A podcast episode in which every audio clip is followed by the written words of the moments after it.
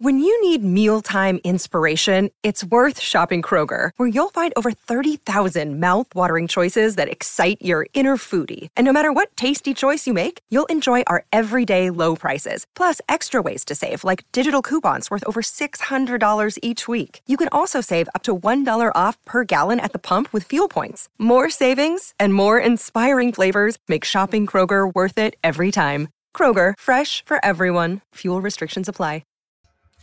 Hey traders, if you're new to the party, we just wrapped up a four day free online workshop called Emergence 2021, which was geared at uh, really helping retail traders and independent investors get on the right track for this new year. If you didn't have a chance to join, make sure you check out the recordings. They're going to be up until the end of February. All you have to do is sign up and register for the event. You can do so over at www.tier1trading.com or check the show notes below.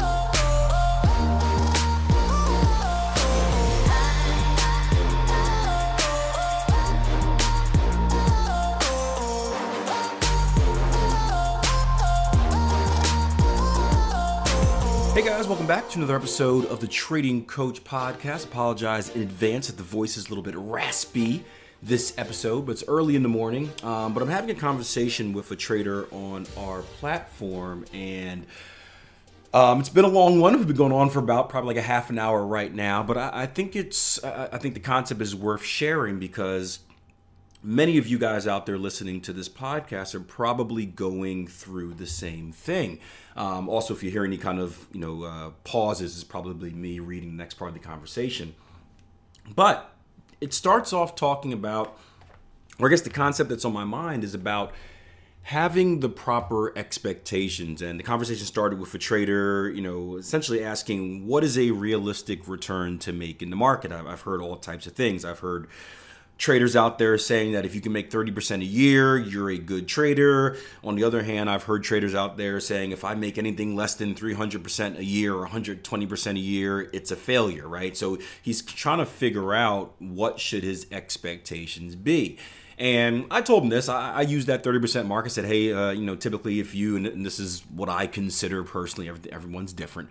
Um, if you can make 25% a year uh, return on investment, you're considered a good trader if you can make 60% a year, um, you're considered a great trader. Now, that's going to vary on your risk appetite, right? Because when you look at return on investment, it's not just how much money can you return in the market, it's what was the risk taken in order to create that return. And that was something that I learned um, when I got into managing money because as I got into managing money, what I did was I, I wanted to optimize my system so that I can present the best performance, right? So, you know, if you're new and you haven't been on the tier one platform, we have something called a money management spreadsheet. It's, it's basically a spreadsheet where, you know, when you do your back testing, all of your numbers are put into it, or when you do your live trading, all of your numbers are put into it, and you can play around with um, our position sizing strategy. So, about how aggressive or how conservative you want to be.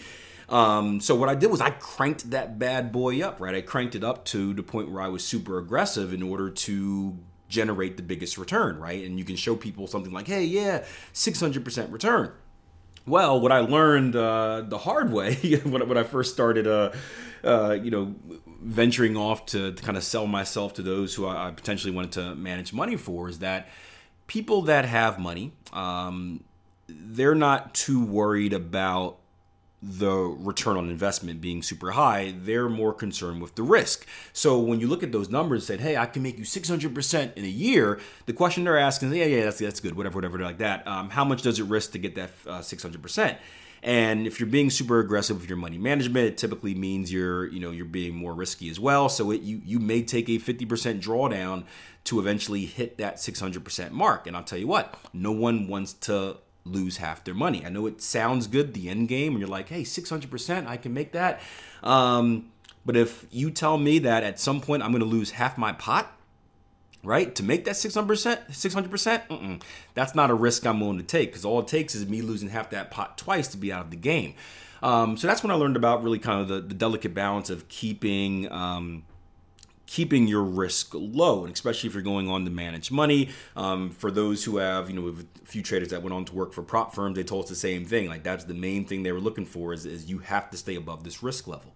Now, obviously, if you're trading for yourself, things could be a little bit different because now it's no longer the risk appetite of a client or a, a boss or something like that it's your own personal risk appetite. So you can be more aggressive, and uh, you know if you know your system, I'm assuming you know your system well, you'll be able to determine if you can be more aggressive or less aggressive with your system. And if you can, you can certainly make much bigger returns. And we've talked about this before as well. A lot of it has to do with your age, right? Typically, people tend to be more risky when they're younger because there's less at stake.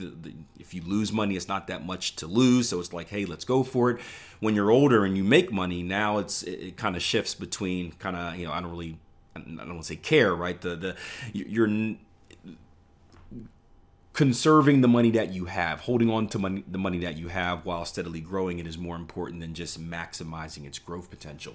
So we are having this conversation, and um, obviously that's a big red flag right there. And I, and I, told the trader, I said, something you can't do is you can't compare yourself to others um, because you know, he was getting down the path of, hey, is there a system, Akil? Do you know of a system where I can make this percent?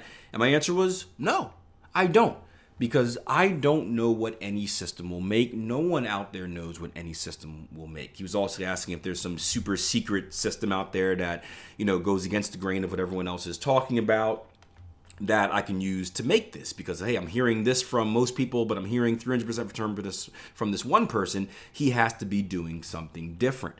And although I believe that a, a contrarian perspective is beneficial to trading. Typically, you want to do the opposite of what most people are doing. Kind of the whole. We, had a bunch of traders. Uh, we had some falling knives in the market recently. We had a bunch of traders make a massive amount of money trading them because, again, falling knives, fear, panic. You can guess what the normal, the general public is doing this is the perfect time to do the opposite. That's what smart money is doing anyway, right? They're they're baiting people to take a certain action so that it will allow them to take an action in the opposite direction in, in, in, many cases. And our job as traders is to think like that, not think like the general herd, but be the contrarian and, and kind of think like the minority.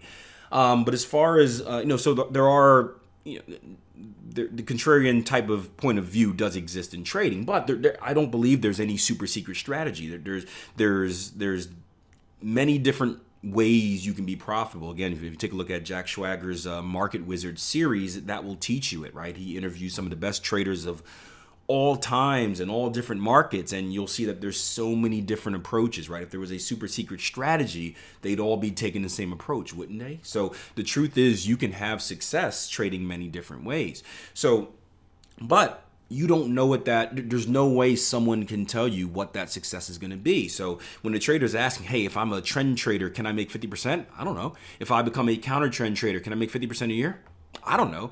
Right now, he's asking about if I trade channels, right? The the bounces between ranges. Can I make 70% a year?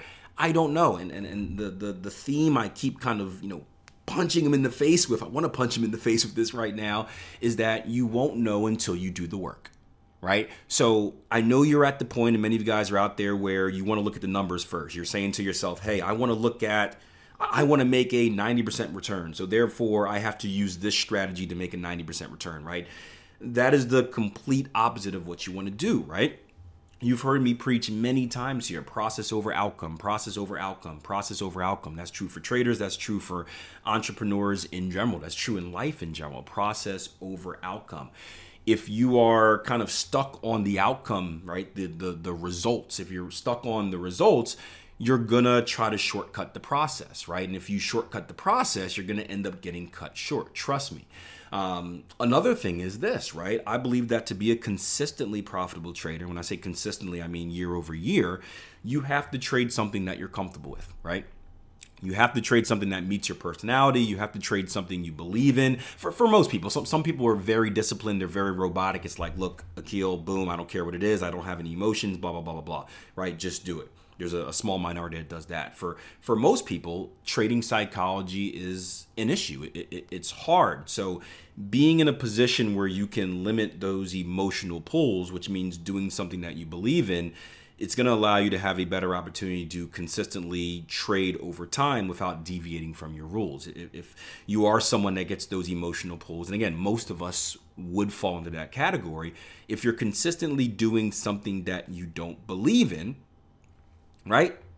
You're not really going to buy in. You're not going to do it, right? I'm, I'm, a sports guy, so every single podcast must have a sports reference. But I was watching the the opening night of the NBA the other day, and, and uh, on the halftime report, they were talking about um, kind of like good coaches and bad coaches, and how you know at the end of the day, right? If you have a bad coach, trade uh, the the players aren't going to trust them. They're going to end up doing their own thing, right? They're going to break the rules. Uh, just a matter of time, and that's the same thing as trading. So there's no shortcuts, and I'm trying to tell this trader this. There's no shortcuts. I, I can't tell you what your system's going to produce. I, I I don't know. I don't know how you're going to trade it. I don't know the specifics of, of everything you're doing. The only way you're going to be able to tell is by doing the work yourself, right?